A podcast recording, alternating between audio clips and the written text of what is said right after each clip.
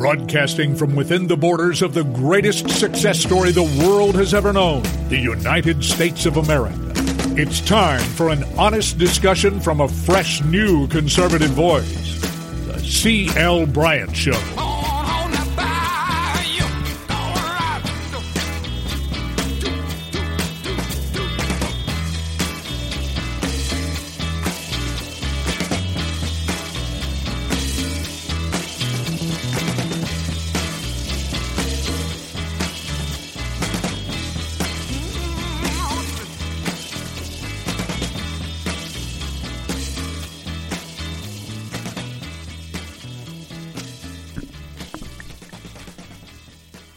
Welcome back.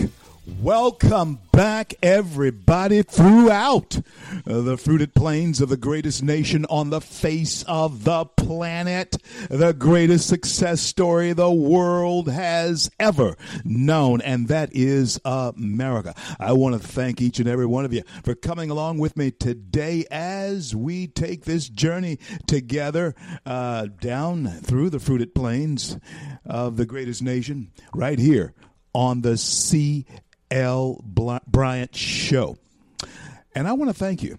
I want to thank you for making our show uh, as popular as as it has become. It's all because of you. Yeah, and um, today, friends, I have um, someone coming on, Dr. Kia Ellison, uh, Dr. Kia Ellis, who um, specializes in behavior. yeah, that, that's that's that's her that's her thing. She specializes in behavior, and we want to talk about this critical race theory and uh, what that's all about here on the show as well. She's coming in the second hour. Michelle uh, uh, reached out to her, and I certainly uh, thank. I'm certainly grateful uh, that Kia has been a friend. Uh, for many years now, many years, and here of the of uh, the show and uh, a friend of, of, of ours. Uh, and I certainly appreciate her coming on today. I want to also. We're going to be talking about this, and I know I may get in trouble for talking about it, uh, but that's okay because it needs to be said. In fact, um, a friend of mine texted me uh, this morning and said, "Hey, that Maxine Waters has got to go." And, and, you know what? Uh, when you think about what she said further, is this: if that had been Trump or any any Trumpite, any Trumpite, uh, oh, Katie bar the door. Auntie Maxine. If you follow me on Twitter, I just tweeted out uh, not long ago that uh, picture, a pic of uh, Kamala Harris and Auntie Maxine together and I said these words uh, to Americans and particularly, especially black Americans, because see, it's a strange thing. As I was saying to Mike Woods the other day, how back in the Civil War days, the, what was the what was the argument over states' rights and slavery? Slavery, states' rights.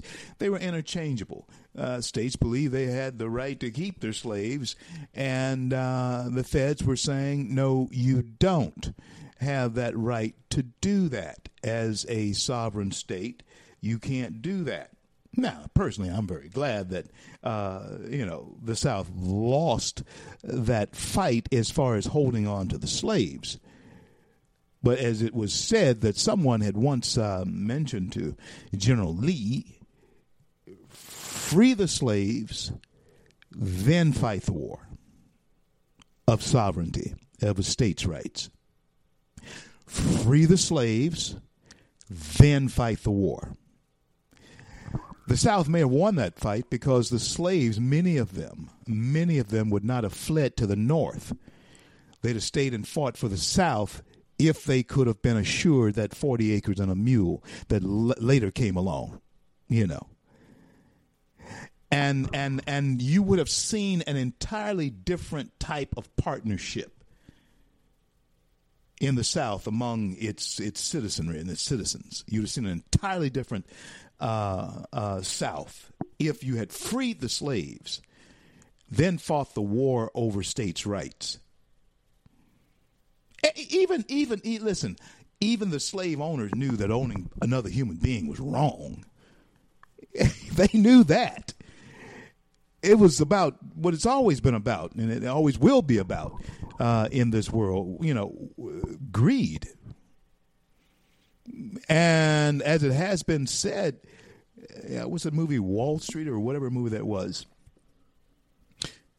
Greed in the human use, in the use of human um, progress, has been both good and bad. Now, Gordon Gekko said it was just good. Greed is good. No, greed has been good and bad.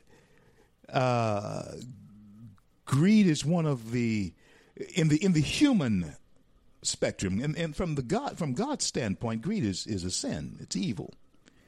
Okay, but human beings have used that thing in many ways. Maybe not to help their fellow man, but certainly to progress themselves. They've used that tool called greed. And in that vernacular, Gordon Gekko's right, greed is good. But in the sense of its long term effect on the soul of a nation, it's evil and it always will be. Not just america but it's on the soul of a, a, global nation. Greed always becomes a destruction. And so maxine waters the question that i ask the question that i'm asking you today my friends what has Maxine Waters ever done for anyone other than herself? Kamala Harris, too. That's why I put them both together there. Maxine Waters, 82, 82 years of age. She's 82 years of age, been in public life, you know, elected life for 40 years. I think she's been in Washington now since 1995, 96, 97, somewhere in there. Maxine has been there for a long time. In fact, she is one of the prime um, reasons and best examples of why we should have term limits. Don't you know that? She and Joe Biden. Joe, Bi- Joe Biden's been there as long as she has. Joe Biden's been there nearly 50 years. Nancy, uh, uh, Nancy Pelosi's been there about 30. Dirty 30. Steny Hoyer, been there a long time. But the people in that district of Los Angeles, I think that's the 31st out there in Los Angeles. Out there uh, includes Compton and includes uh, Inglewood and, you know, uh, Watts. It includes all of that. The people out there have re-elected. Get this. They have sent her back to a two-term office for the last 15 years, which means that Maxine has been there 30, going on 32 years in that office. Look at that area of Los Angeles over the last 30 years. I know, listen, I used to live, uh, Jane and I lived off of Avalon and 42nd Place way back in the day, back in the 70s, late 70s. We were, we lived out there for about four four years. Lived out in Los Angeles, Long Beach, Pomona, Los Angeles, you know. But we first, when we first landed in Los Angeles, we had relatives that lived there at uh, Avalon and 42nd Place, and I'm talking about uh, this was a, the hood although it's nice, you know, it's much nicer than any hood would be in where I'm from in Shreveport, Louisiana. But this was the hood. Make no mistake about it. Yeah, it was. And so, so it's it's it's not any different really now than it was then. And Maxine Waters hasn't been there that whole time since I was out there, but she's been there since all the gang banging has been going on since right, right, right since the gang banging is going on. Oh yeah. It actually got worse. And uh, it makes you wonder, doesn't it? Makes me wonder. It makes me wonder what are these people thinking? Uh, what grip does she have on them? That they keep electing her back to office for 15 times two year terms, 30 years. You're having people who grew up dodging bullets under her uh, uh, administrations or elections, elected office, in her elected office. You have people who grew up over that 30 year period of time uh, dodging bullets, who have taken people to be buried because they were gang banging, because they were they were drive by shot. Huh? You have those people who somehow send her back to office for 30 years. And what has she done? Let me tell you what she's doing. And I'm all in agreement with anyone who wants to have her taken out of office. Uh, Representative Greene um, wants to expel Maxine Waters from the Senate. Now, that's Marjorie Taylor Greene. Now, a lot of y'all uh, may not like Marjorie. Uh, you know, Marjorie got in some hot water um, a while back. You know, over things she said some time back. But I want to tell you something.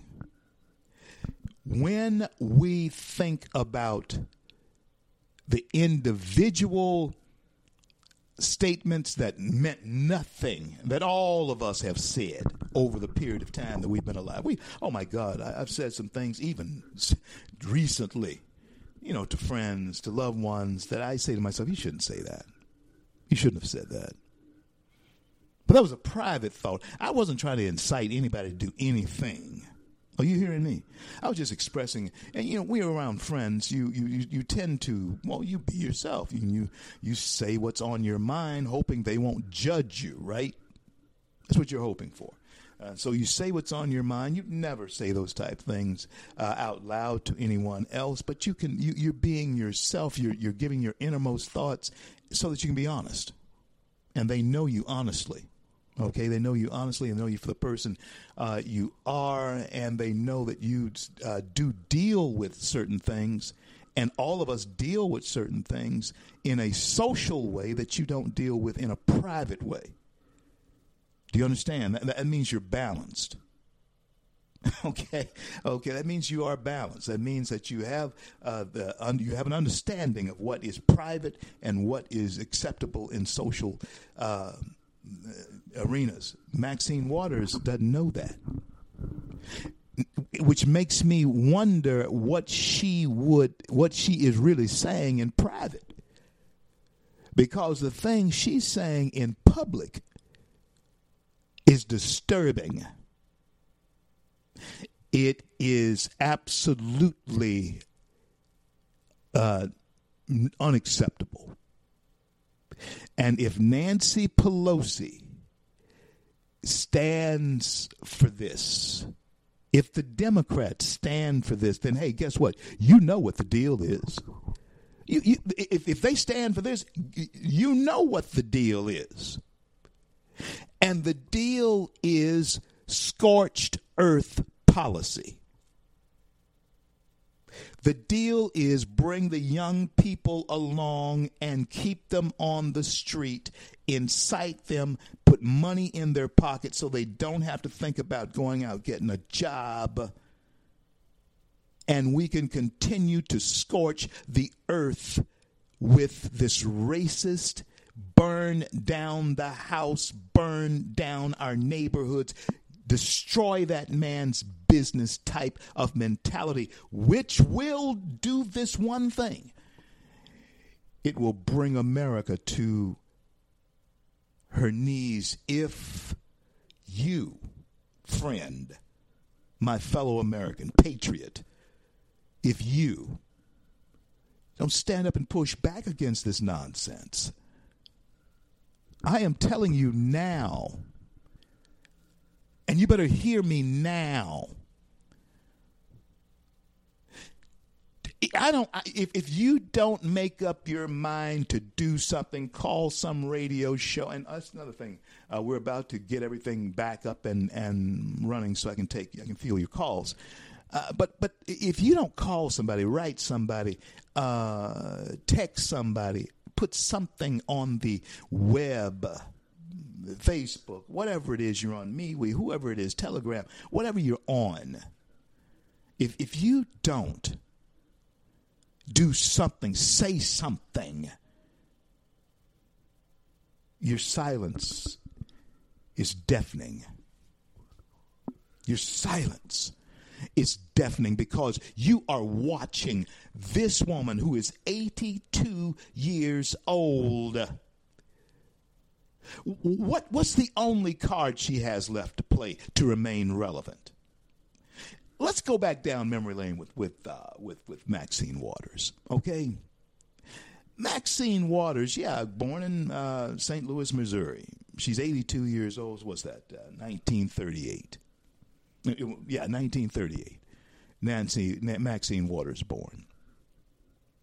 Times were probably very difficult in her first 16, 15, 16 years, whatever that she stayed there before her family moved to California. Now, this would have been the early 60s that her family decided to get up and go to California. I think Maxine, if I'm not mistaken, uh, somebody correct me if I'm wrong, but Maxine came from a broken home. I think her father left when they were when she was young, real young. She may have been an infant but she was young. I, I've, I've know her story. I used to know her story anyway. And uh, you know, they moved to California, where things were better, much better. Well, she became a telephone operator, and I think she worked for uh, some company. Anyway, Maxine has always had a job. You understand what I'm saying? And um, she was vocal enough to get elected to local office.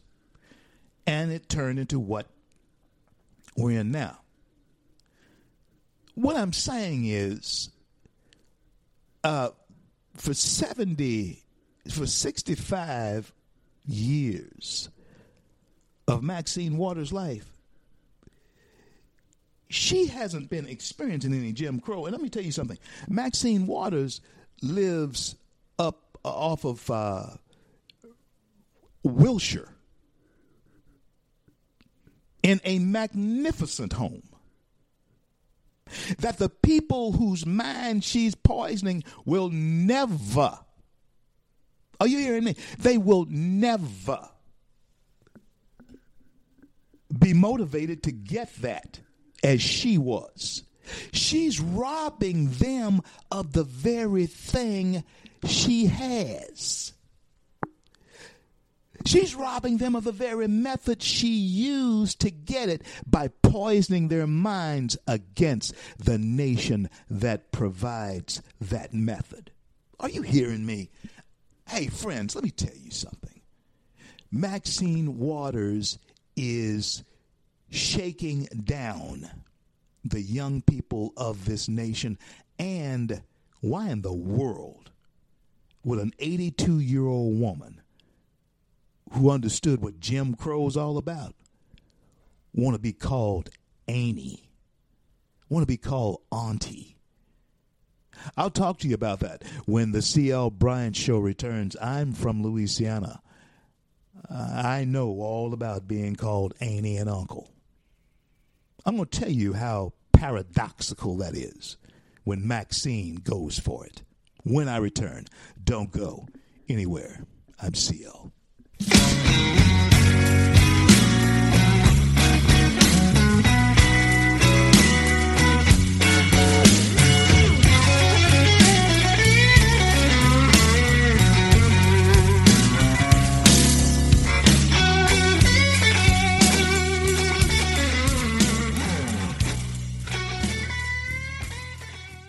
Red State Talk Radio is now available as a voice command on your Amazon Echo and Echo Dot by simply saying, Alexa, play Red State Talk Radio.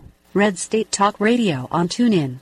Turn to every single American. Now, we've been hearing all these stories about sanctuary cities, sanctuary cities that. You can now find us on the Amazon Echo and Echo Dot, on TuneIn, on iHeartRadio, and we also have the phone apps in the App Store for your particular phone. And just in case we activated your Echo Dot, Alexa, stop.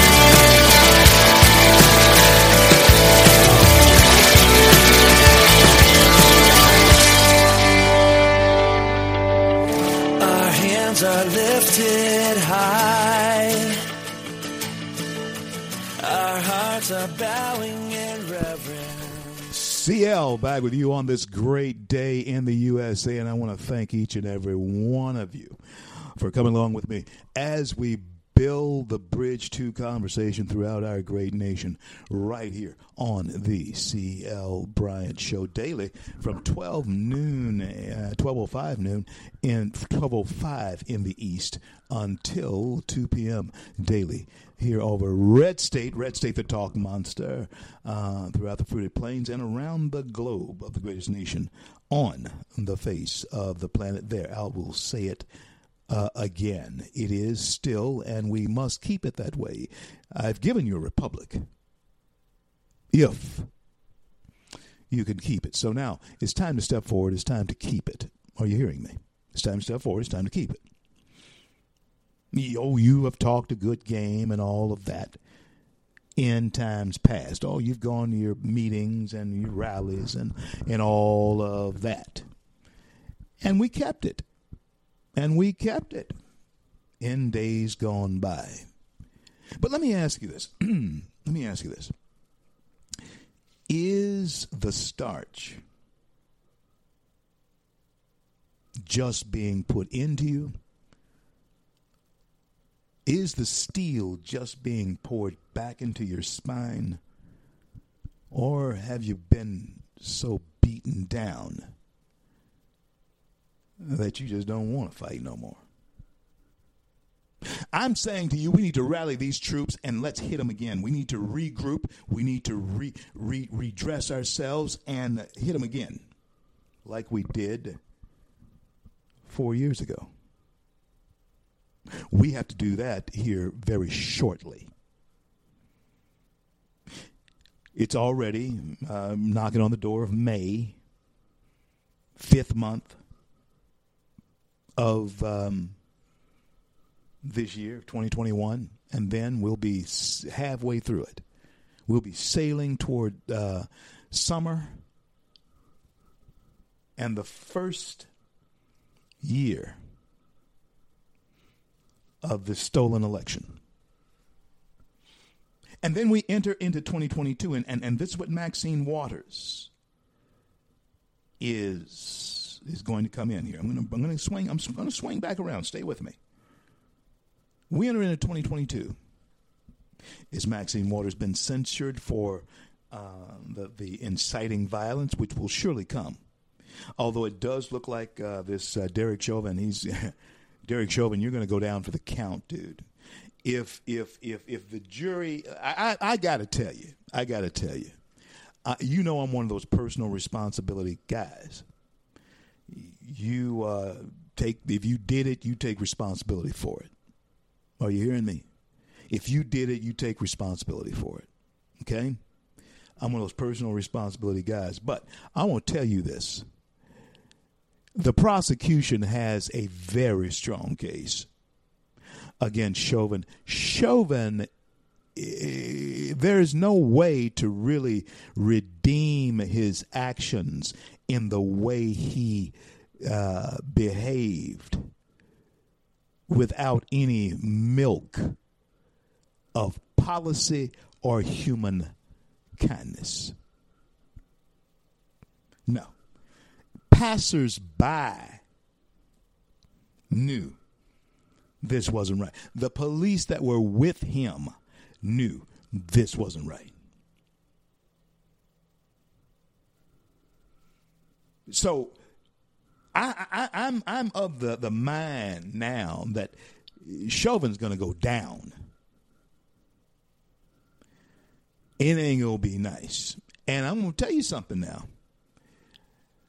Because everyone in this country, red, yellow, black, white, whoever you are, whatever stripe you wear, everyone deems that to be flagrant foul, dude.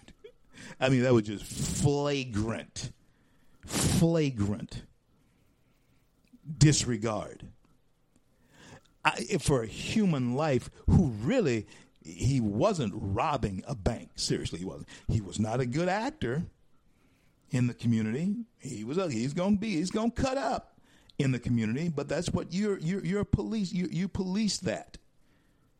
You you bring about some type of deterrent, especially if you're a mayor of that city. You bring some type of deterrent into place that eliminates the, the, the postures of a George Floyd on your streets by letting your police police them. So there's a lot of failure that went on here.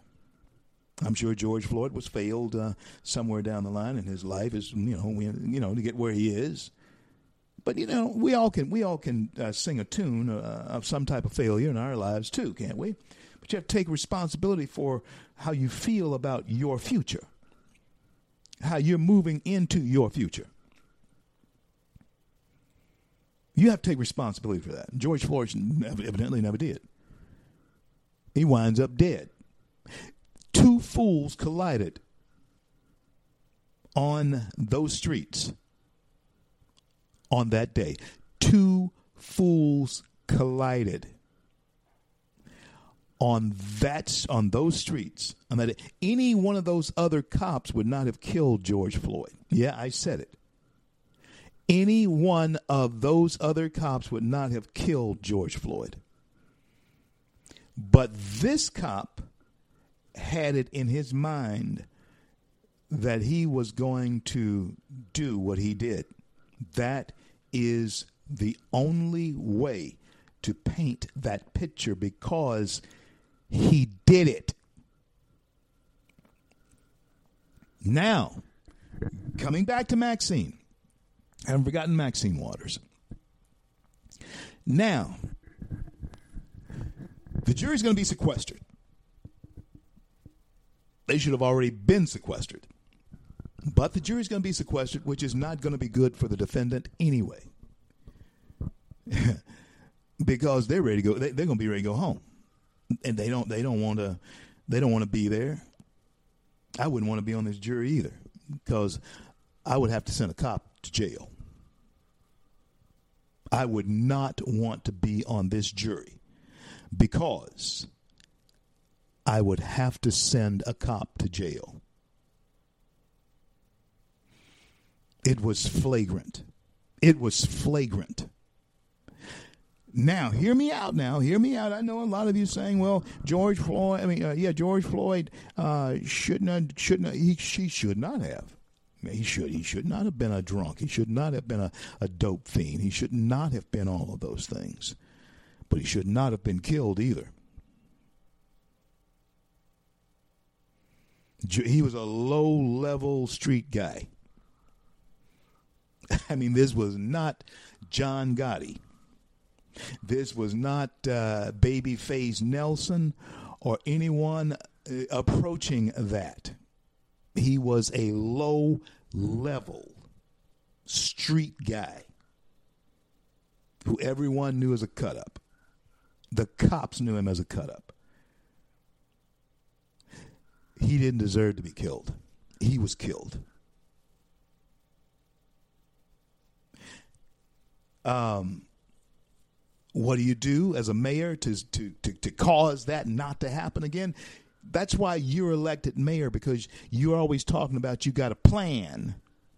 You didn't have a plan to uh, see that people like George Floyd don't spend their days loitering on the street. You don't have a plan to clean that up because you don't. You, you're not.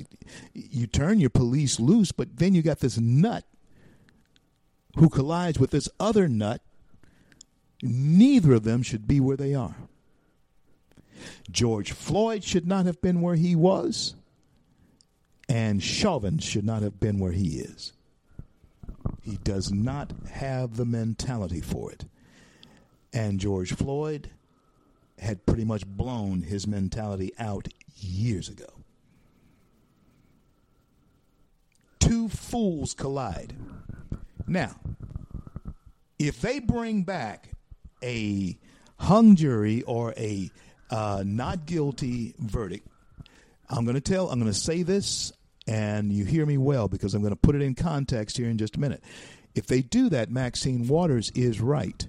There is going to be uh, big time, big time backlash from all sectors, but particularly on the one she is uh, fanning the flames on. Oh, she's fanning those flames. Maxine is stoking that fire for whatever happens in that situation, for whatever happens in that situation. She is stoking that fire. And I tell you something, she's enjoying it too. She has got to be stopped. Yeah. It, it, it, it, is, it is one of those things where this type of rhetoric will bring us down as a nation. It'll bring us down. Does she care? No. Maxine has been paid and she is 82 years old. Hey, get around real good, looking good for an 82 year old woman. Still got a sharp mind and she knows that she wants to remain relevant. But if Donald John Trump, if any of his operatives had said this type of thing to any of our crowds where we go. But I got to tell you something. New. I got news for you, brother. I have news for you, brother. we are about to start rallying our troops too. Oh, this is this is this is about to go down. You need to be ready because there's no way you can avoid it. This is about to go down. You need to be prepared. I, I, I, hate to break that news to you. I hate to tell you about that. I hate to, to, to, to even uh, broach it or bring it up. It's because it's frightening.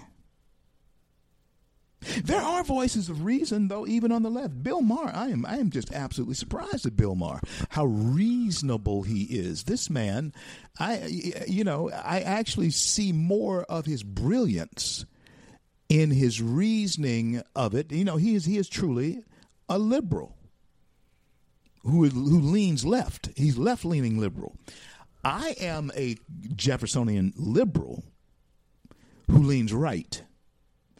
And therein, Maher and I can actually have a conversation. You know who knew this about him? Who was that? Pat Robertson? Or who was that? Pat Robertson that went on the show? I can't remember who it was. That went on to the Bill Maher show, caught a lot of flack about it. But actually, he understood something about Bill Maher that we, we may be just understanding is that Bill Maher sees both sides of the story. He's obnoxious, he's vulgar about the way he talks about it. But he at least has principles that he adheres to in his own dogma. And that dogma, even his liberalism, says that something's wrong with the way this thing is going down here in America right now. Something's wrong with that. And he has the courage to say it because of the, his principles. He's like one of us in that sense we who are part of Tea Party and who are part of grassroots organizations and so forth around the nations and, and, and so forth, who have been conservatives and Republicans around this nation, we have that same type of courage and resolve. Which means we should admire what admire him because you can talk honestly with this man and he'll give you an honest opinion and not a political one. He'll give you his honest opinion from his uh, perspective, even though I don't like uh, political correctness. Uh, what was it? That, that, that's the name of his show. Uh, I politically correct. Is that it? Um, even though I don't, I don't ever watch it, I have watched it, you know, in the past, but it, you know, pretty much uh, ticks me off. Certainly don't want to. That's not really not the word I want to use, but it ticks me off really bad. So I don't ever, I don't ever watch it. But Maxine Waters is inciting violence. The type of violence, the type of violence that truly is insurrection. She should be censured. She should be uh, sat down. Are you hearing me? She should be sat down. You heard of the other day, Jim Jordan simply trying to uh, express himself, and uh, what what does he get for his trouble? Shut your mouth. I'm telling you, these people believe they own you. These people, these people believe they own you. And Joe Biden has every right to believe that he owns the black vote, no doubt about it, because, uh, well, they've, they've kept electing him. They, they even voted for him this past. I don't don't think they voted for him in the numbers that Barack got.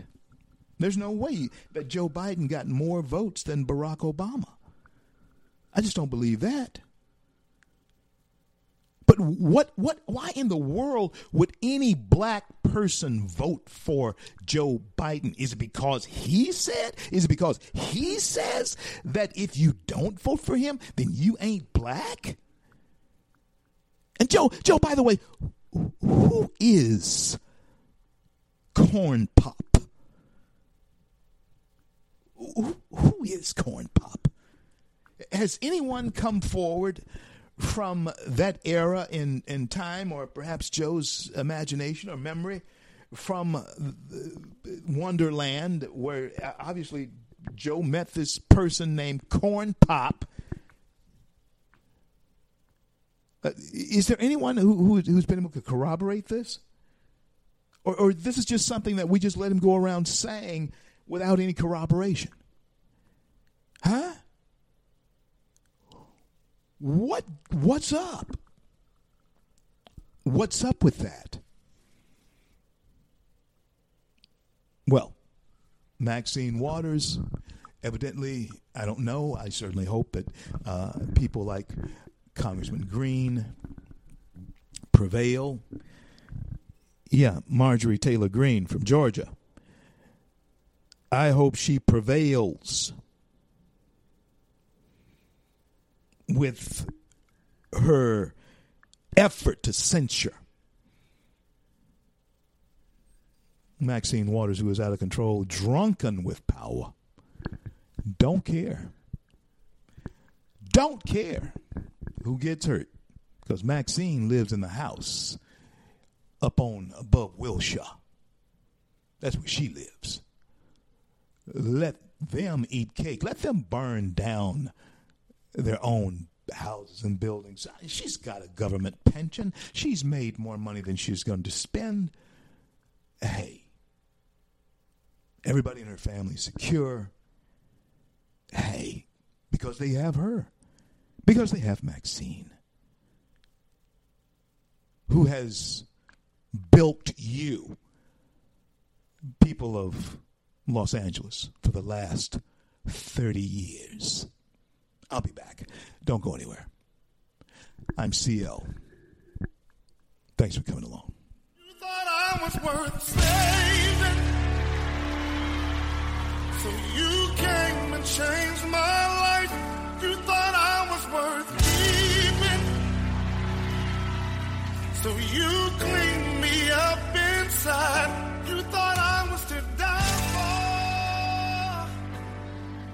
So sacrificed. Red State Talk Radio is now available as a voice command on your Amazon Echo and Echo Dot by simply saying, Alexa, play Red State Talk Radio.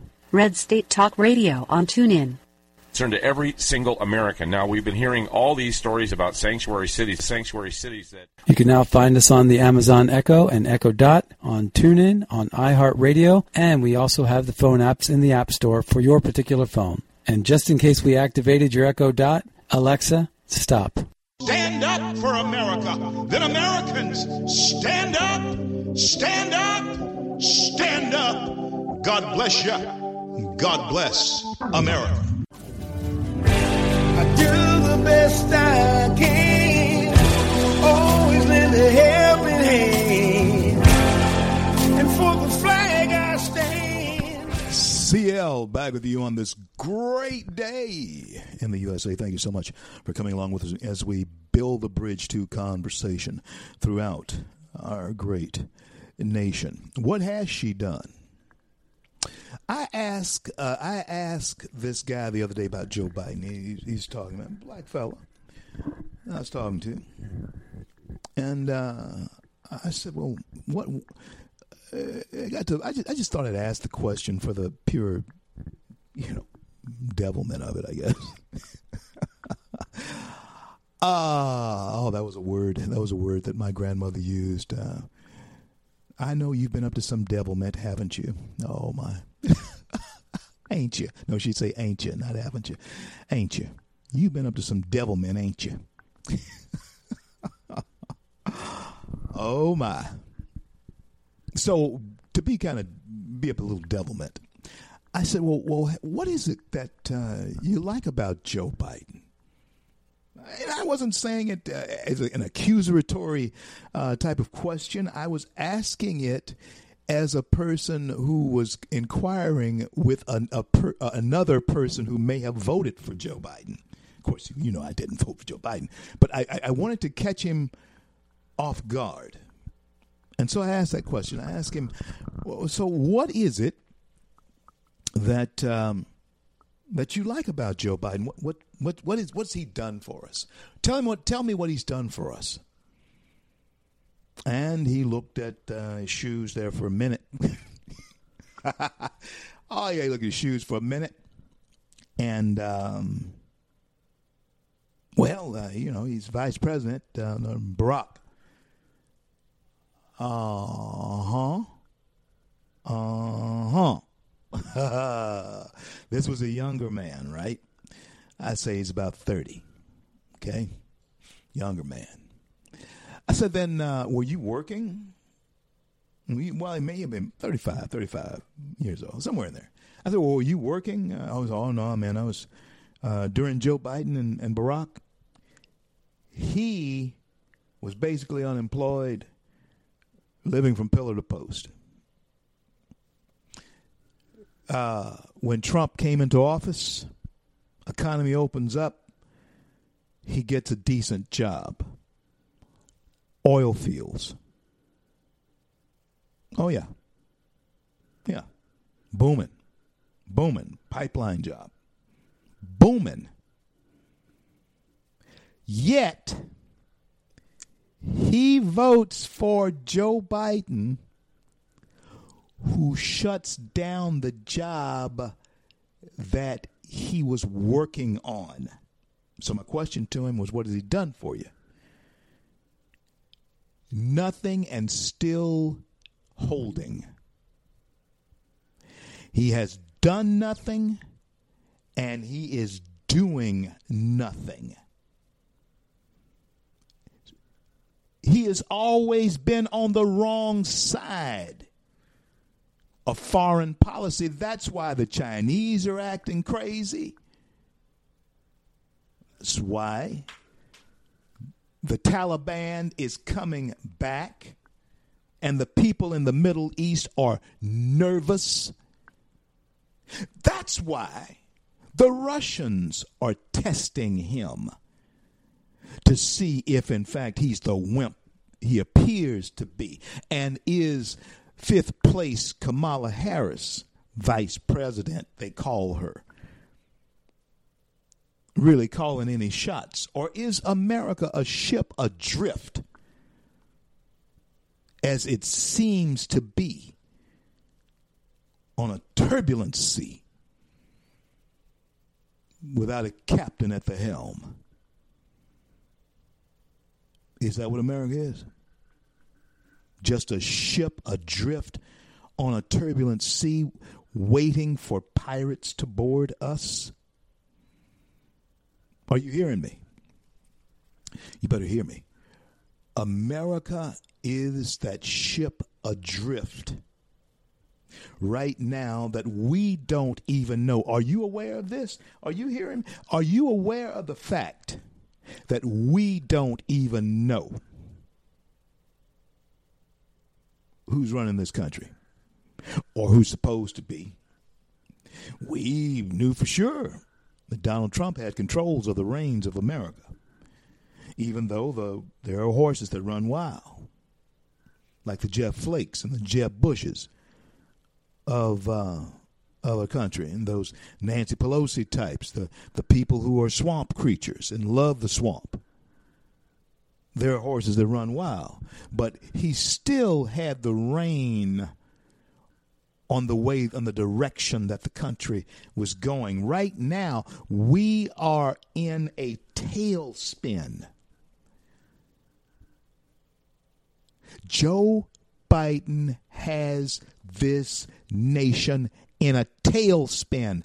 And he is uh, allowing, and, and what's being allowed through the rhetoric of people like uh, uh, Maxine Waters causes us to plunge toward a disastrous fate even quicker. With the borders being breached like they are, with the borders being breached like they are. Catastrophe. Americans, catastrophe is looming. When, uh, and I fly a lot, so I'm not going to call any airline names because I don't want to be, you know, I don't need no mess, okay?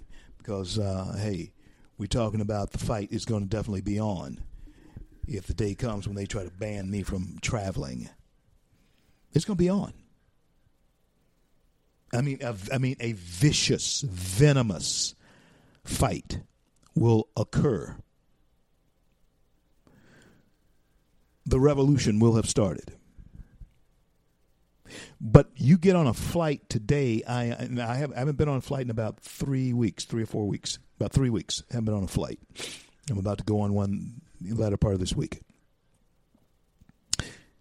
I am told that recently, used to on the flight, you could take your, if you're eating, you could take your mask down and uh, eat, and then, you know, after you finish eating, put the mask back up. They're, they're saying on the flights now, heard John Rich talk about this. He was on one just the other day. The same airline. Well, anyway, he said that they're wanting you, if you're eating, to take the bite and then put the mask back on to chew.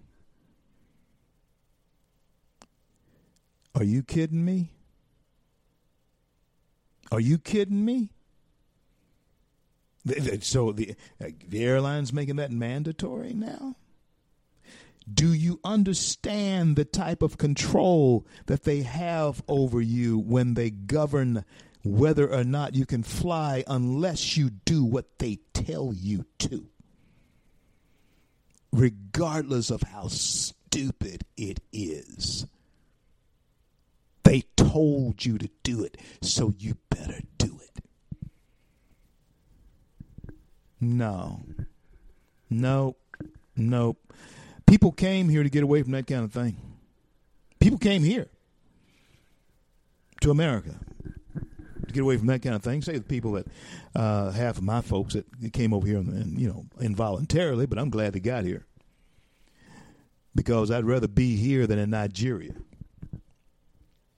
Oh, oh, yeah. I'm glad. I'm glad that I'm glad my people got got brought here. I'm sorry for what they had to go through to get me to where I am. I, I oh my God, but I am so grateful that they did have the fortitude, the strength to go through it so that I can be where I am right now. And I'm uh, hoping to endure whatever I need to endure so that my children, my grandchildren, and the people that I care about can do the same. That's why I fight this fight. That's why I fight this fight. Because there are those who came before me that fought the fight for me as well. That's why I fight this fight. And so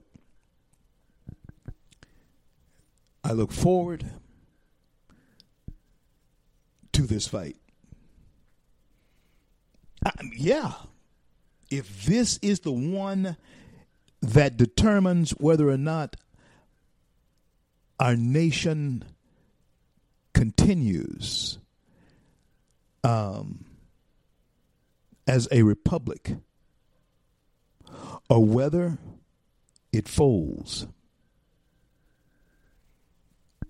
uh, into just like all the other nations on the scrap heap of history and become common. Yeah. Like all other nations are, because we're exceptional. Uh, uh, call me whatever you want for saying that. Call me whatever you want for saying that. I got to tell you, friend, I believe that with all my heart that America is an exceptional nation. And we are that nation because the ground we walk on is, yes, even though it is exceptional and it's beautiful, but we are the ones who make it yield its fruit and bless us. And you had better never forget, you should never forget that this nation is indeed and has been blessed by God. But if we forget that we are a nation who is under God and has been blessed by God, if we forget that, then America will be a nation gone under. Are you hearing me? America will be a nation gone under. No question about it. I've given you a republic if you can keep it as I have called on you before, and I'm calling on you again right now, Americans. This is the time to keep the Republic. This is it. And so, uh, what's it going to be? What are you prepared to do? I'm CL. Be back, second hour. of the show uh, to bring in Dr. Kia Ellis. And uh, Dr. Kia Ellis deals with behavior. And this, this critical race theory thing, it's it's shaping a certain type of mentality and i want to talk to dr ellis about what that is is there a purpose? Is a is there a direction? Is there a social design to it? She studied those types of things. And I think she's going to lend handily her expertise to that topic. I am CL. Don't go anywhere. Be back, second hour.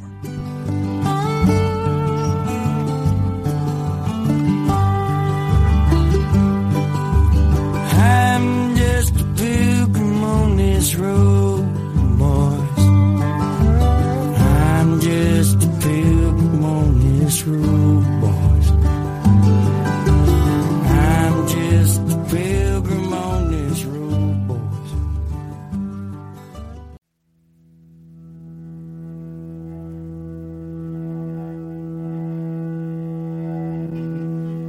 Broadcasting from within the borders of the greatest success story the world has ever known, the United States of America.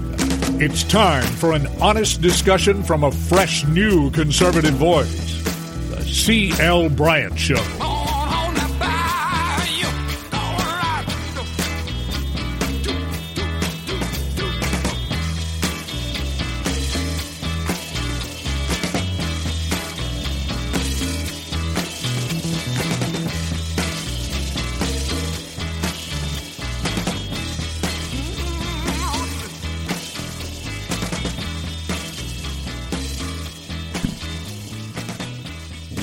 Welcome back, welcome back, everybody throughout the fruited plains of the greatest nation on the face of the planet, uh, the greatest success story the world has ever known, and that is uh, America. You know how I feel about her, and uh, I talk about it every day right here on the C.L. Bryant Show of how exceptional I believe this great land is and how blessed we are to be a part of the most uh, successful experience and experiment that uh, mankind has known in the pursuit of human freedom without the entanglement of a king other than the eternal God. Or however you choose to see it whether your view of enjoying your God given or your natural rights uh, it, it do not include a deity, do not include uh, a religion, then that is your right as well. But what we are seeing now is an assault an attack on those who have differing viewpoints from that which would destroy the ability to think for yourself. Oh, you're not hearing me. The, the ability to act for yourself, to succeed or fail for yourself. Think back on it. Think, think, back on it. Think, think about it. Think about it. How many started off in kindergarten with you? There's a whole bunch of them. I'm sure they were little guppies swimming um, downstream or upstream or however you're swimming. Some of us swam against the tide. I think I kind of always swam against that tide. yeah, and some of you out there may have done the same thing kind of swam against that tide. By nature, just swam against the tide. Some of you probably did the same thing. And some of you went along to get along, and sometimes uh, who didn't? Sometimes who didn't? All of us have done that. And then again, all of us at some point in time have swum against the tide. Americans, this is the place where you could swim any direction you wanted to if you had the strength to do it. That's what's being robbed. That type of exceptionalism being murdered breeds the type of sameness. No, not sane, S A N E. I'm talking S A M E. Sameness. Oh, everybody's the same. Everybody thinks same, talks same, walks same. What happens to jazz music then? What happens to blues? What happens to art?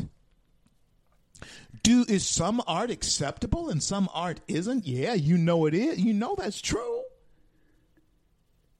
It's already been happening. Censorship of that on college campuses, young people who want to have conservative uh, uh, clubs banned, want to ban them.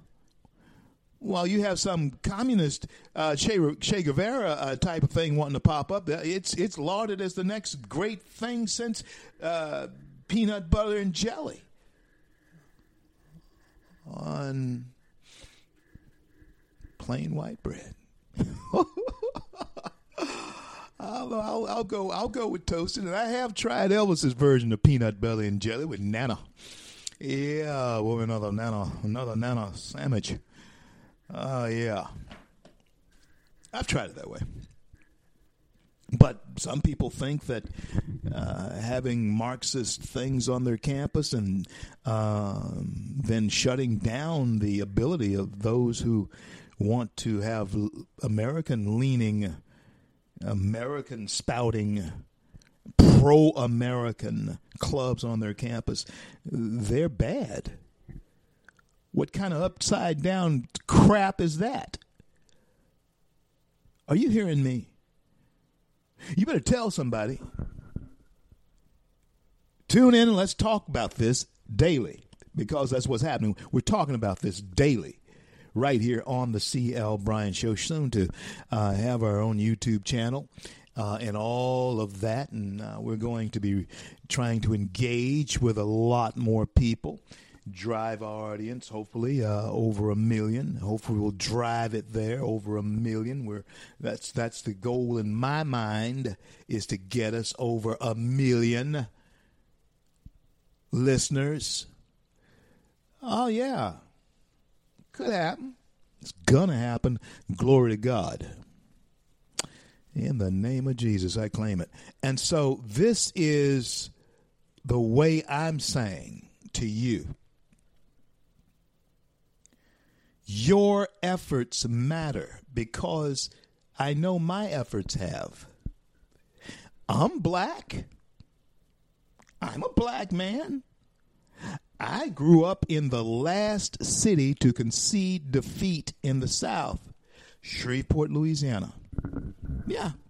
Shreveport, Louisiana was the last city to concede defeat in the Civil War old ways, needless to say to you, die hard in Shreveport, Louisiana.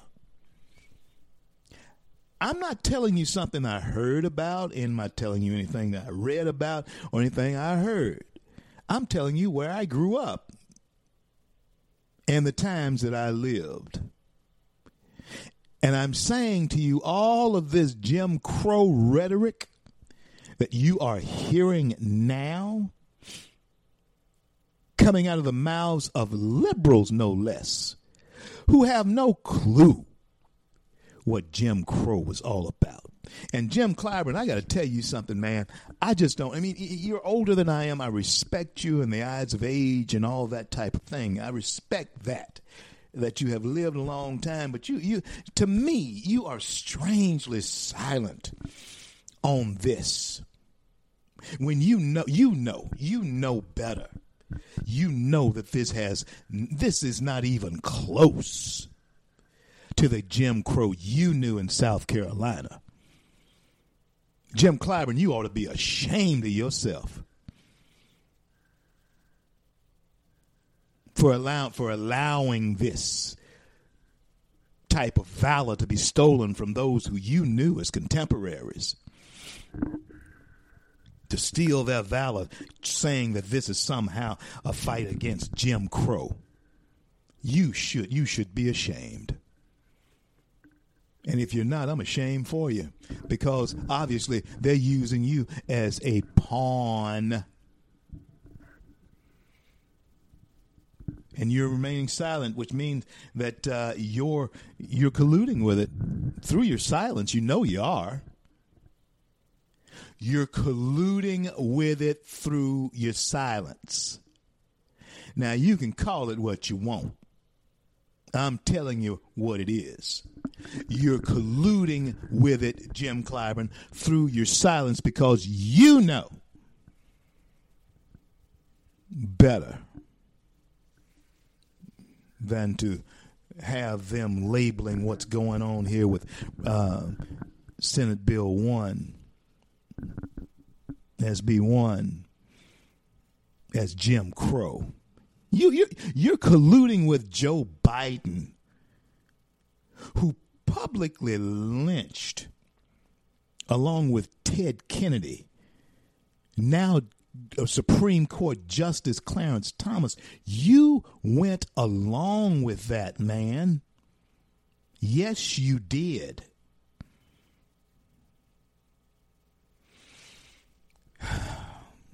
yes, you did. And I want to tell you something. You should be ashamed of yourself. You should be ashamed of yourself. But you're not, are you? you're, but you're not. You're not. You have grown comfortably numb. Pink Floyd. You have grown comfortably numb. You are a swamp creature. And the waters are warm again for you. They're not putting, well, I tell you what, there is heat on you because you know, not your time, you're, they're going to reelect you regardless of what the heck happens, man. You'll be like, you know, some of the others, you'll die in office, dude. But you shouldn't stand by and let them uh, dismember and steal the valor of those who made it possible for you to be where you are by referring to what's going on in 2021 America with black folks and voting as somehow Jim Crow laws. You know better. I can't really say that Nancy that uh, Maxine Waters knows better, but you do because you are, whether you like it or not, or whether, you, and I know that you know what I'm saying. You know what I'm saying, Jim Clyburn. You're a son of the South. I know what, we know what we're talking about when it comes to the South. And only a Southern boy can understand it. I'm one from Louisiana, and Jim Clyburn, you're from South Carolina. We understand what I mean by being sons of the South. And every white person who's from uh, the South understand what I mean by it. There's a, there is a tradition there. There is a difference there. There is no question about that. And we did have a past there. There is no question about that. But when we talk about the words of Dr. King and the songs that he sung about overcoming, if he could see where we are and have come today, as far as us being able to um, enjoy the blessings of liberty and America, I am saying to you that in, in, in the in, in the most strategic way and the most important way we have overcome what was just a dream for King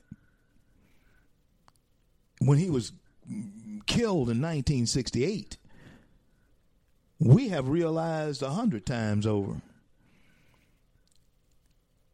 Uh, King uh, did did not have a clue who uh, would be the first president of color in this country. Even though he was hoping that that president would be elected by the content of his character and not the color of his skin. And that's exactly where we can see that this thing had gotten off track, right? Because Obama was elected not by the content of his character or anything that he has achieved or brought to the table. The only thing that Obama brought to the table was an intelligent black man or intelligent man of color. That's all he brought. He uh, he was an, he's an intelligent, good-looking man of color, young man of color. That's who he was, and that's how he got elected. And that's when you knew that all of this had gone off the rails It because well, it had. We we were no longer electing people because of what we hoped they could do.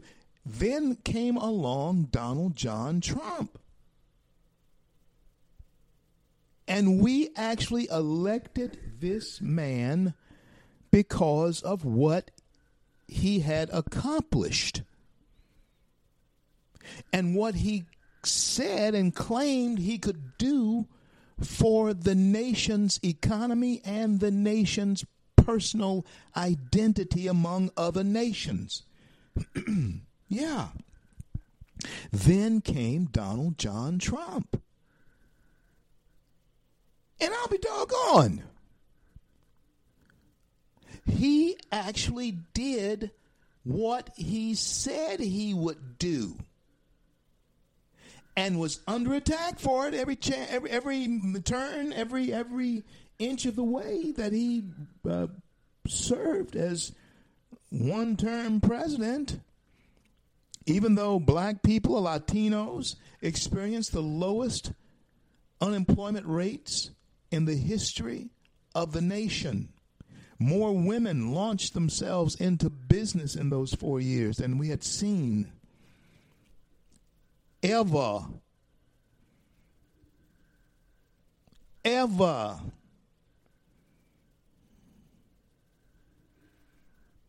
The economy was absolutely soaring. It was booming. And the president asked a question when this COVID thing came up. He asked this question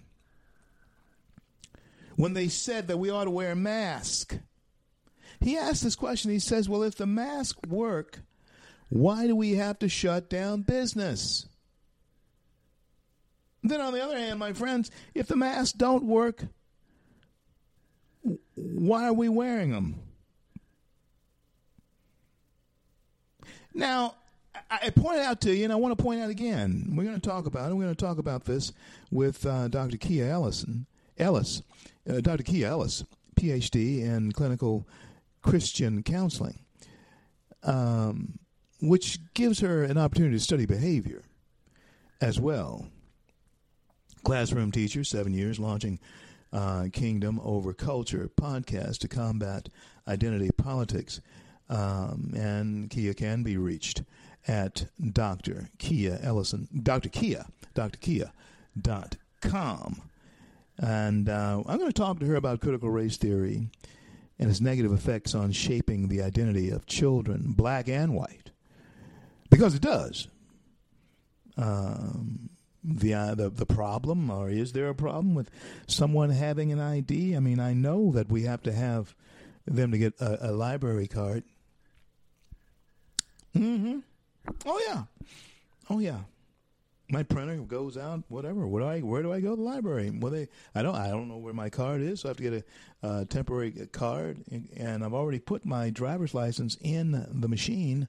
They know who I am when I go there to get a temporary card, because they know who I am. They've already have my ID there. So you have to have one to get a library card. You have to have one to access any of the things there that they have. Like their, um, you have to have a code and all that kind of thing. They have to, they have to give you that, man, woman. They have to give that to you so you can operate. And that's the same way it is to vote. You, you, we have to know who you are.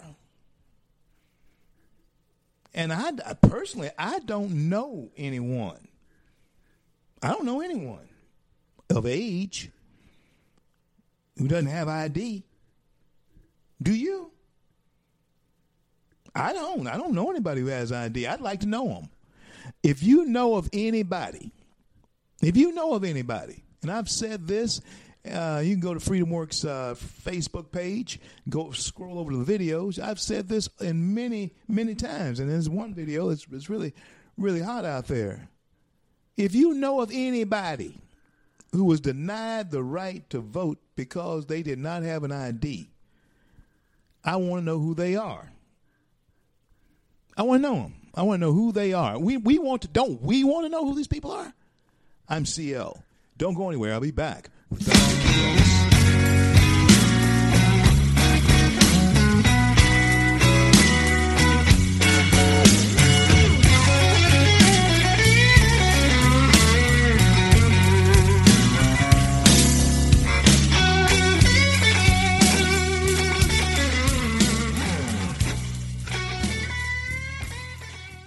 Red State Talk Radio is now available as a voice command on your Amazon Echo and Echo Dot by simply saying, Alexa, play Red State Talk Radio. Red State Talk Radio on TuneIn. Turn to every single American. Now, we've been hearing all these stories about sanctuary cities, sanctuary cities that. You can now find us on the Amazon Echo and Echo Dot, on TuneIn, on iHeartRadio, and we also have the phone apps in the App Store for your particular phone. And just in case we activated your Echo Dot, Alexa, stop.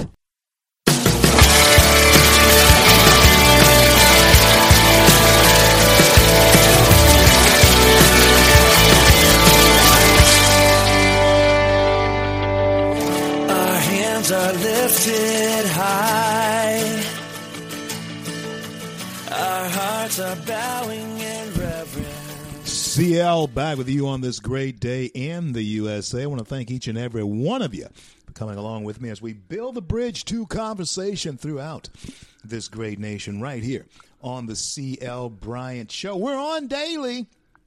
Sometimes I'm not here, but we're on every day from 1205 in the east, where I am right now. I am in the east. We've relocated to uh, beautiful Jensen Beach, Florida, and glad you came along with us. And uh, hey, friends, you're hearing us over the Talk Monster Red State Talk, the largest talk platform in uh, the nation. And if you're traveling through Times Square, look up above Ripley's, believe it or not. And that's the home to our Talk Monster billboard. And every hour on the hour, well, every hour in the hour, the CL Bryant Show pops up there on the big board. And CL's looking back at you there in Times Square. And so you come along with us. We build this bridge, things that we need to talk about.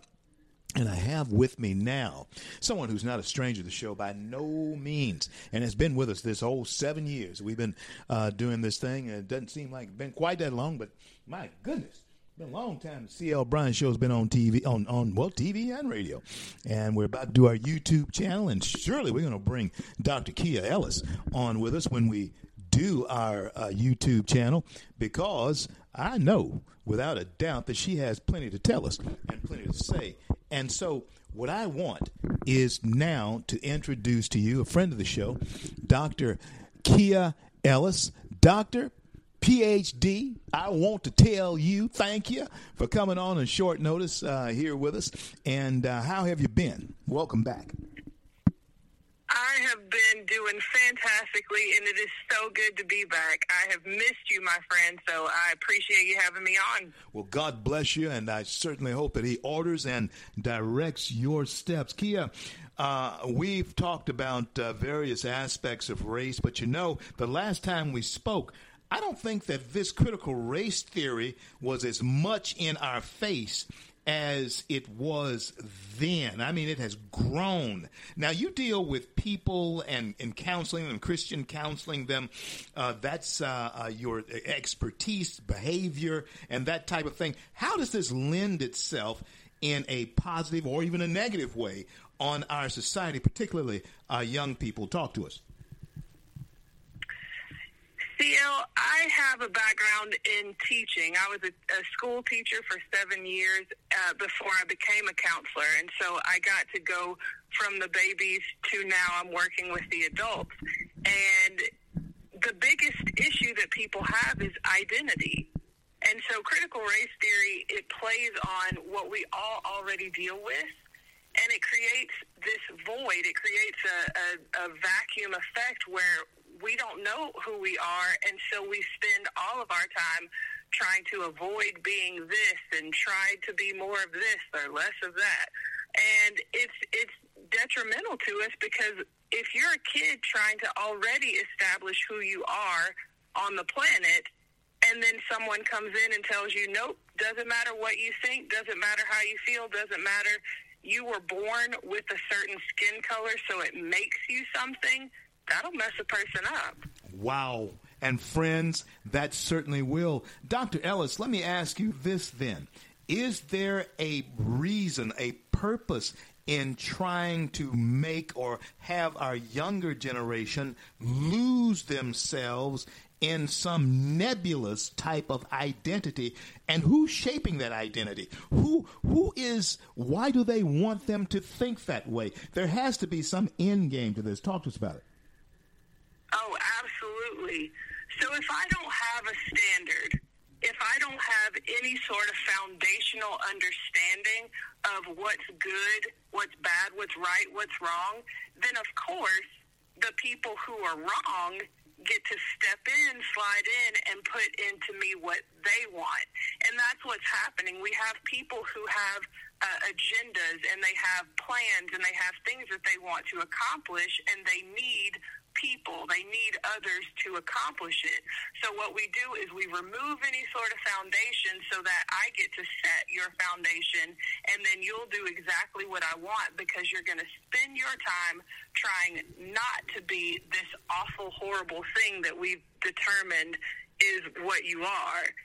Now, it's, a, it's a whole it's a whole thing. It's a whole system. Now, you've been an educator, and is this something that parents are aware of, not aware of, nonchalant to, uh, you know, uh, don't care about? Talk to us about that because obviously this is beginning to fester in our public school systems in particular, and is this is part of all over uh, curriculum. Or should we be aware of this even in Christian curriculum? Yes. So I think that there's there's kind of a split. There's a split between kind of ignorance. There's an ignorance to it that we assume the education system of today is the same education system of 50 years ago or 100 years ago where you've got that one school teacher in the one class and everybody's in there and they're learning not just reading, writing, and arithmetic, but they're learning to be good people and they're learning morals and manners and things. And there's kind of this assumption that that's still the classroom that we're looking at today.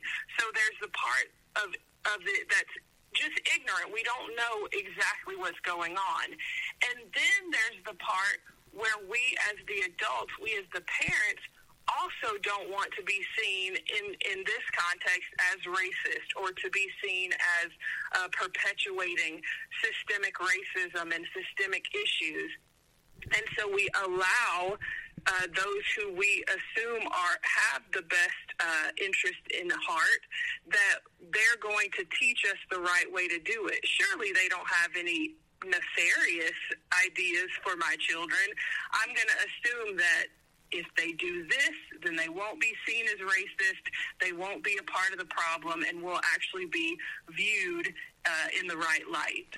Wow, wow, friends. Uh, Dr. Keiah Ellis is my special guest. And uh, Keiah, tell everybody how to get a hold of you before we continue with our conversation. Tell them how to engage you and how to have you come to where they are because you see, this type of insight, folks, is what is necessary. This type of insight is what is necessary. Conversations stem from this actually leads to a type of honesty that we are lacking, so woefully lacking in our society right now. Dr. Ellis, tell tell everybody how to engage with you. Absolutely. Uh, you can reach me at my website, uh, drkeiah.com. Dr. K-E-I-A-H dot com. And it's got booking information on there. We can have a, a conversation. I can uh, do speaking engagements, all of that. You can reach me on my website, drkeiah.com. Is the word race, Dr. Keiah, is the word race now being weaponized as a tool actually against those um, who have in so many ways. Uh, Keiah, listen, I, I, I have, uh, I'm, I'm a young, I'm a young man who has lived a long time, uh, but, uh, but just the same. Uh, I, I, remember the '60s. I remember. I remember the '60s. I was I was just eight years old in 1964, and uh, you know I was just eight years old. I remember drinking out of water, uh, colored water fountain, and riding on the back. I remember that colored day at the fair in Shreveport. I remember all of that. But but I believe that there's a valor uh, from those who came before me, my parents and my uncles and and grandparents. I believe there's a valor that is being stolen from them by calling certain things uh, that they fought truly against, like Jim Crow, and succeeded against it. And, and, and, and the reason that you and I are having this conversation in a free America today is people who can, uh, you know, make our own way in this country today is because of their sacrifices that they made. I, I believe that their valor is being dishonored, Keiah, because of the the, the displaying, the downplaying of what it meant to have survived Jim Crow. Talk to us about the effect that it has on our history. Absolutely. You know, CL, the hypocrisy is kind of mind boggling because the reality is if critical race theory is necessary, if all of these things are true, if, if America is worse now than it ever was, then what these people are saying is that the civil rights era failed and that Martin Luther King failed, Rosa Parks failed. All of these people who gave their life for this cause failed. I don't believe that to be the case. I'm I'm a young woman who's not lived that long, and I have never experienced the things that you're talking about. So either we failed then and we're trying to fix it now, or we're using this in a way that's inappropriate. There's there's no need for critical race theory because we're past it, we're beyond it. And yes, there are racist people. Yes, there are people with issues. But this idea that the entire system of our great nation is a racist system is just not true. Let's dig into this uh, idea about racist people because I know, like you just said, and, and I want you to either uh, confirm or or, or, or clarify, uh, correct uh, this opinion that I'm, I'm expressing. Uh, I really, honestly want you to do this, Keiah. Is racism something that you're beating a dead horse as far as trying to eradicate it? Uh, that is a choice, like anything else, in my opinion. But but now, uh, is is is it uh, an, an effort or, something that is useless to try and change? I think only God can change a racist heart, but not legislation or anything like that. Doctor, talk to us about being labeled a racist and the fear of that, and all. talk to us about weaponizing racism. Talk to us. You're 100% correct. It's it's racism in itself is an a thought process. It's an ideology. It's a belief system, and all of those lend themselves to changes by new information. If I have new information, I can make a new choice. And what has happened is we have told people through this critical race theory idea and ideology that they don't have a choice, that there is nothing that they can do because they were born with these things. That's not true. Racism comes from choosing to take information and create a thought process. So what we have to do instead of uh, you know, calling people out and saying that it is simply who you are, we have to give them new information. And we're not doing that. We are rehashing the same thing. Like you said, beating that dead horse that everyone is out to get you simply because of the skin color that they have. That in itself is racism. The concept of critical race theory is racist. It, it's, as I said, the hypocrisy, it's mind-boggling. the concept itself of critical race theory. Now, folks, I want you to think about that. Think, think about that. Think of what Dr. Ellison, El- Ellis has said. Think what Dr. Ellis has said. The concept of critical race theory itself is racist. So you have this paradoxical thing uh, sort of happening here. Someone saying that they're here to help you, but yet everything that they can possibly do with their uh, medicine for you will make you sicker. That's what that's what's happening here. And Keiah, why is it then that we buy into are we programmed to buy into this type thing? Have we been programmed to buy into this thing? Is there reversal? Is there something to reverse this? Talk to us. if I can be real with you for a second, all of this is self focused. It's self centered. It's about what people think and see of me. And we have been programmed over the last couple of decades uh, in this social media mentality, this um, It's a it's a product. We're brands. We're not people. We're brands, and we don't do things off brand. We don't do things that would uh, give an, an appearance or make the optics wrong for what people see and how they think of us. And so, even the idea of being quote anti-racist is really you don't see me as a racist. I could be racist, but as long as you don't see it, Wow. then it's okay. Wow. Wow. Keiah, that is so deep. oh, that is so, so deep. Michelle, are you getting that? That is so, so deep. Listen, I've got to have you back on this. Michelle, we got to put her in the. Re- I've said we've got to put her in the regular rotation uh, because I want to visit this particular topic uh, in in a in a in a broader fashion when we have um, perhaps a full hour to just spend uh, picking your brain, picking your mind and intellect about uh, this type of subject. And um, so I want you to tell your folks uh, I said hello. Tell them I said hello. And uh, I certainly hope that God continues to bless and keep you. Tell everybody again, uh, Keiah, how to get in touch with you, Dr. Ellis. Absolutely. You can find me at my website, drkeiah.com. And I am so, so thrilled to have been here with UCL. We love you. We miss you. We pray for you all the time.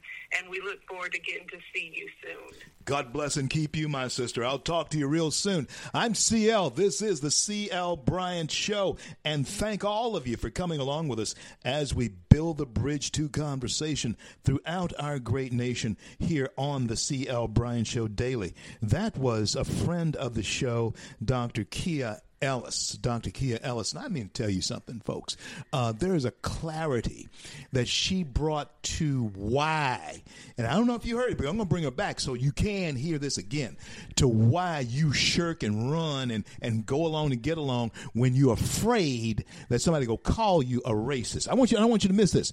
Now, you may be a racist as long as I don't see it.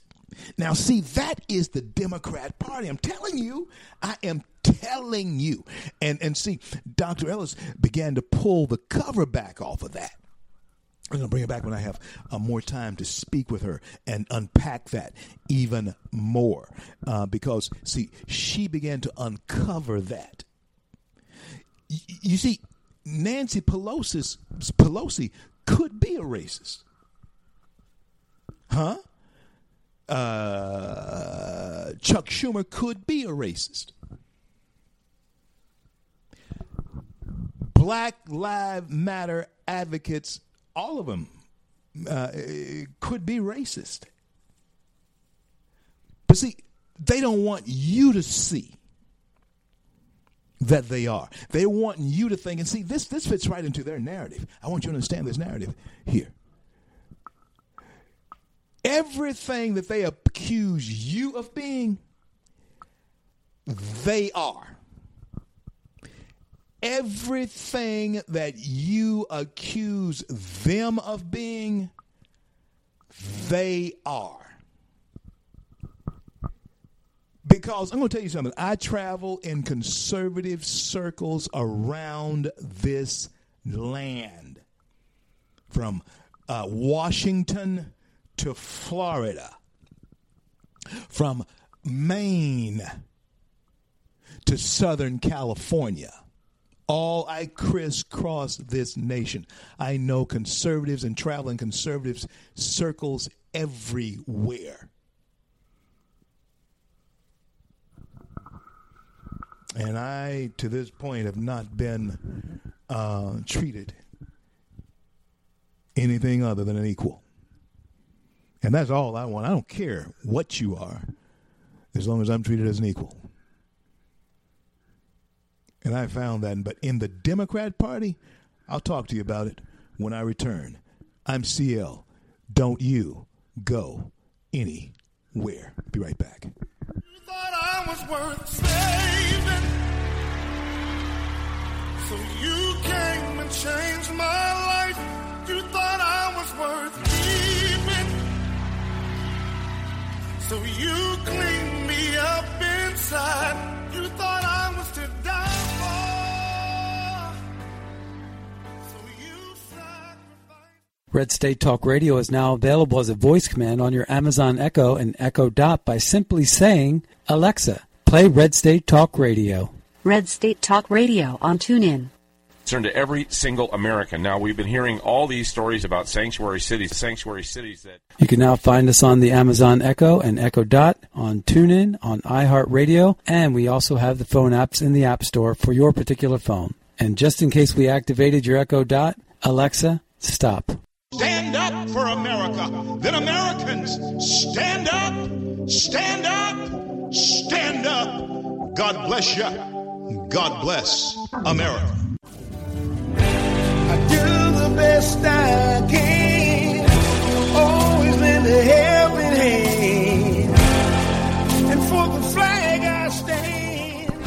CL back home stretch of the CL Bryant Show today.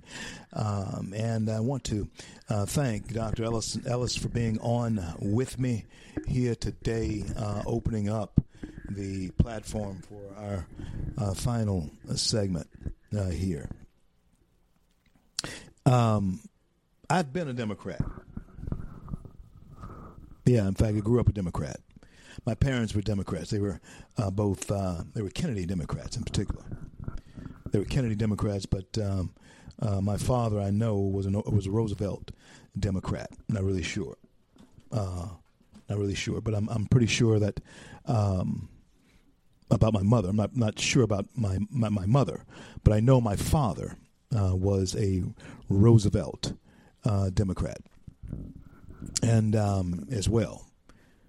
So, what I am um, saying here is that I, I, I understand the inner workings of the Democrat Party. Started in party politics at the age of about 14, putting out flyers and this and that for various candidates and so forth, and then became a part of the Alphonse Jackson campaign. Any of you who are in Shreveport, Louisiana, uh, listening to the show and know anything about the show, uh, know anything about uh, Shreveport politics. Um, back in that day, you'll know that Alphonse Jackson was the first state representative, black state representative, uh, a modern era uh, from Louis, from uh, Shreveport area, from Caddo Parish uh, in Louisiana. And he was a, a very savvy politician, little fella, uh, not a large fella at all, just a little fella, but he was savvy as he could be as a politician. His daughter um, is has the same type of spunk, not quite as savvy as her father was, but. Um, I've been in politics. My whole point is a, a long time. I've seen various things happen. And I'm saying to you, I've been a Democrat. And as long as you agree mindlessly with that's okay, oh yeah, well, okay, let's do that. Okay, yeah, okay, let's do that. Is if you're that kind of black person in the Democrat Party growing into that era, you were just fine. But you could become a troublemaker, a renegade, if in fact you bucked the orders that were sent down to you from above. I was, became, you know, over time, um, more involved in politics and yada, yada, yada in various ways and um, got into filmmaking and, and, and various things. Um, the Other Side was a film that I did in Dallas uh, with some of the Dallas police officers uh, there uh, years ago now. Myself, uh, Scott Peck, Dave Talley, Burl Jernigan, um, you know, we're all in, involved. Sam Allen, we're all involved with it um, back in the day. Constable Burl Jernigan and um, Fire Inspector uh, Lieutenant Sam Allen were all um, witnesses to my presidency as NAACP president in uh, Garland, Texas, back in the day. I was a Democrat then, and I was um, president, two term president, in AACP, Garland, Texas. I've seen the other side, is the point I'm making. And I am telling you, as long as you go along with what they want, you're fine. You're going to be fine. But the minute you express an opposite and polar opinion to what they want, you become a troublemaker and a renegade, and you must be chastised. That's the Democrat Party. That's how they keep people in line. Nancy Pelosi, up to this point, and I have a feeling that uh, a spanking is coming for uh, Ocasio Cortez. Oh yeah, spanking's coming from all of them, for all of them. But Nancy Pelosi, up to this point, has been able to keep her people in line. Up to this point, she's been able to keep her people in line because of threat and innuendo. Even Joe Manchin of, of, of uh, West Virginia. Joe always talks a good conservative game. Joe always talks as though he's uh, for the people and, and one of the one of the people. But Joe always goes along with Nancy most of the time. Joe is going to most of the time go along with Nancy because evidently Joe's bed is feathered very well, and you'll never see it. I'll never see it. But Joe goes along with Nancy most of the time, which means that he got something. That's politics. That's the way it goes. It has it was always corrupt, always has been corrupt. People got something. Okay? Okay. Don't forget it. Democrats have always been that way. Now, the renegade part of me said to the NAACP, what you are asking of us to embrace and endorse, yeah, pro life, and I mean, not pro life, but Planned Parenthood. They want me to go speak at a pro-choice. They want me to go speak at a pro-choice rally. I got a, I got a, I got a directive. Didn't have cell phones, all that kind of stuff back then. I Got a directive down, memo down from director. That time, Dr. Benjamin Hooks. Yeah, to go speak at a pro-choice rally in Dallas County, in Dallas, and um, I couldn't do it because of conscience. I, I there's no way I could do that. Go speak at some pro-choice rally where where they uh, you know encourage abortion and that type of thing. I was a, a minister of evangelism in my church back then. No way I could do that. One of the pastors, I was one of the pastors at my church. I, I no way I could do that back then. And so I turned it down. And, and you know what? My star, I've told you the story before, my star that was rising rapidly in the organization, the NAACP, was rising rapidly. We were in federal court. We were suing uh, the Garland Independent School District in federal federal court. The magnet schools that are in Garland, Texas, to this day, uh, happened under my watch. Happened. They happened then, and became instituted right after I left office. But all of that, all of those were put in place under my our watch. Our, our attorney Ed Cloutman, still uh, practicing. I, I guess I spoke to Ed a couple of years ago well, it's been several years ago now, still practicing law in Garland, in uh, Dallas, Texas. Ed Cloutman. Uh, yeah, Judge Jerry Buchmeyer was federal judge who presided over our um, federal case that we had there. That was on my watch. I have seen both sides of this story. And I am telling you, as long as you go along with Democrats, as long as you are a Democrat operative, you're a black person and you're a Democrat operative, you go along with what they say, you're okay. You're just fine. You're just fine. Nobody's going to bother you. You can rock along any way you want, and they'll back you up all the way. They'll back you up all the way. But the minute you step out of line, you're going to be chastised. That's how Nancy Pelosi has kept people in line for so long. She, like J. Edgar Hoover, has a file on everybody. I bet you she does.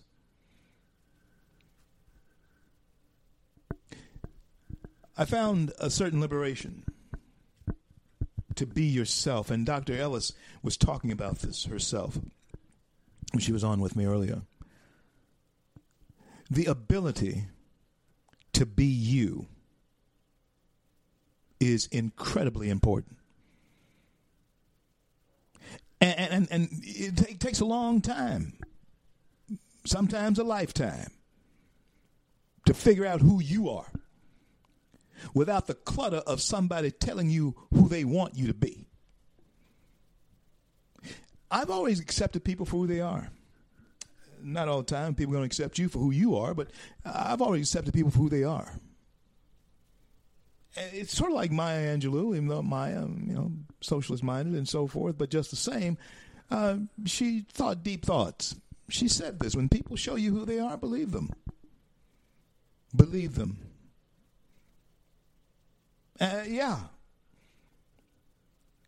And Nancy Pelosi, Chuck Schumer, the Democrat Party have shown you Joe Biden, Kamala Harris. The Democrat Party has shown you who they are. Believe them. Maxine Waters. I open the show like this. Maxine Waters has shown you who she is. Believe her. Believe her. She's shown you who she is. Okay?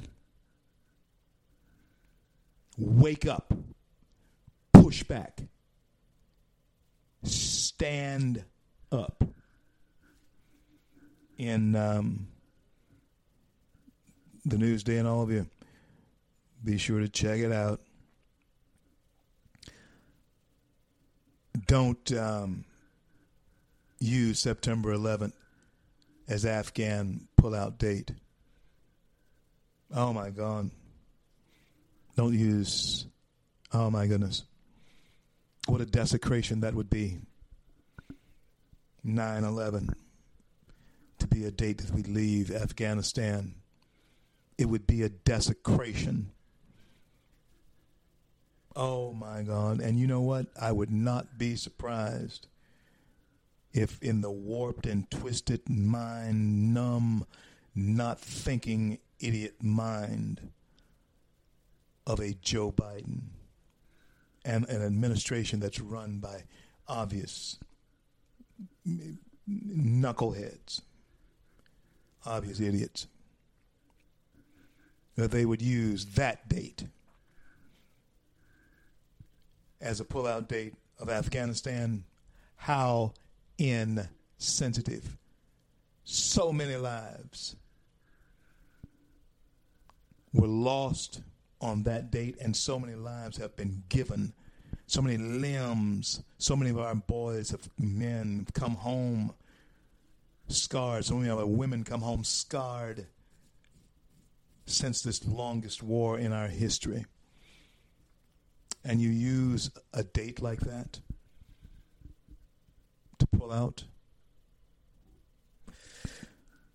Stand up, speak up, push back. I want to thank God for bringing us to the close of yet another day, and I want to thank Him for our men and women in uniform around the globe who defend our right to speak our minds. And Americans, until I'm able to speak to you again, and only God knows the future, and only He can order our steps in His Word, I encourage you all to uh, oh, taste and see how good His Word is. Until I'm able to talk to you again, thank you for coming along with me. I'm CL. I'll speak to you next time.